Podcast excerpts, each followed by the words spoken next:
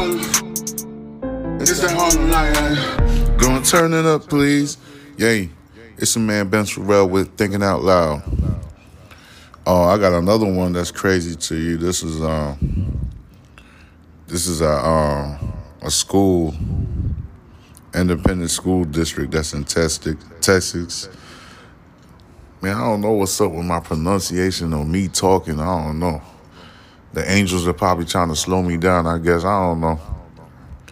ISD means Independent School District. That's what they have in Texas, especially in the Houston and Harris in Houston, Harris County.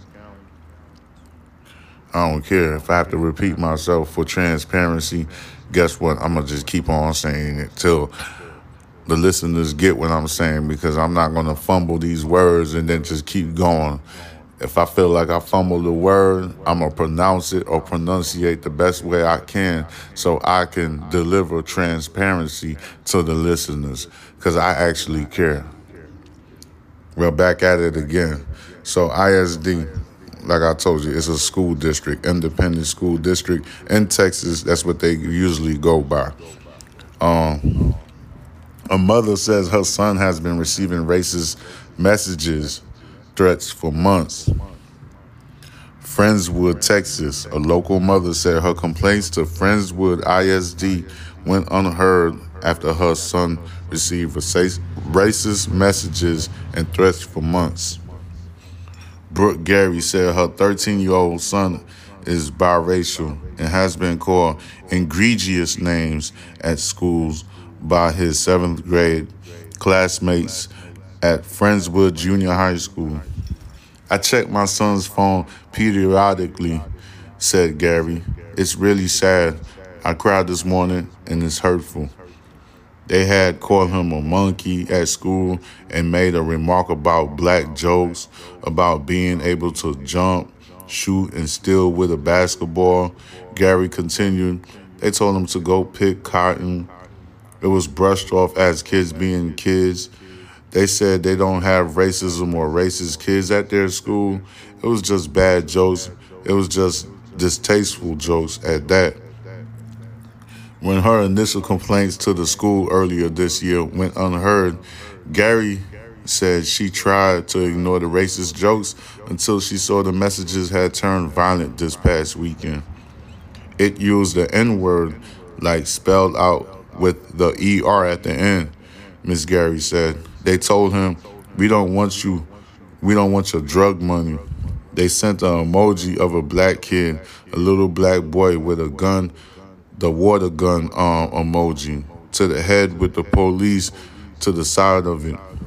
And I was told this morning that that was not an official threat. I'm sorry, but a little gun emoji to a kid's head, she continued, I kind of don't take that lightly. On Monday, Ms. Gary says she filed a formal complaint with the Friendswood ISD police and the NAACP Texas chapter, who spoke with the superintendent. The superintendent assured me that the social district would do an investigation and handle this issue in a timely manner, reasonable manner, not sweeping this under the rug, not letting, not letting this go, said Eugene Howard, Texas NCAA, C, uh, Texas NAACP. I'm sorry, y'all. Criminal Justice Committee, Texas NAACP. Criminal Justice Committee. I don't know why I'm so tongue twisted lately. It's been messing with me for a couple of days. I don't know what it is. It's probably it's probably I gotta keep doing this more and more and more so I don't get tongue twisted because I know back in back in college, the guys that was doing speech classes and communication classes, there was so many semesters of us talking and pronunciating in front of the class, doing reports and all of that, and it, and it could get real drastic and hard. So, and basically, I'm kind of new to the podcast game, so bear with me, and and I'm not doing anything wrong because I'm always repeating myself. Because the best thing to do is when you're doing reports and you report in the news, The only thing that matters is transparency and integrity on what you're reporting. You see what I'm saying? So, furthermore, the Texas NAACP Criminal Justice Committee, uh, Eugene Howard, he's one of the representatives there. Something has to be done, Gary said. It's only going to get worse. It's not going to get better. And my son has to continue going to school with these kids. Uh, in a statement, a Friendswood ISD spokesperson responded to the allegation saying, while I do not have all the information regarding this specific incident, I assure you that our district takes such allegations very seriously, and we maintain a strong stance against bullying and racist remarks. Bullying is an issue that affects not only the well being of the individuals involved, but also the overall environment within our schools.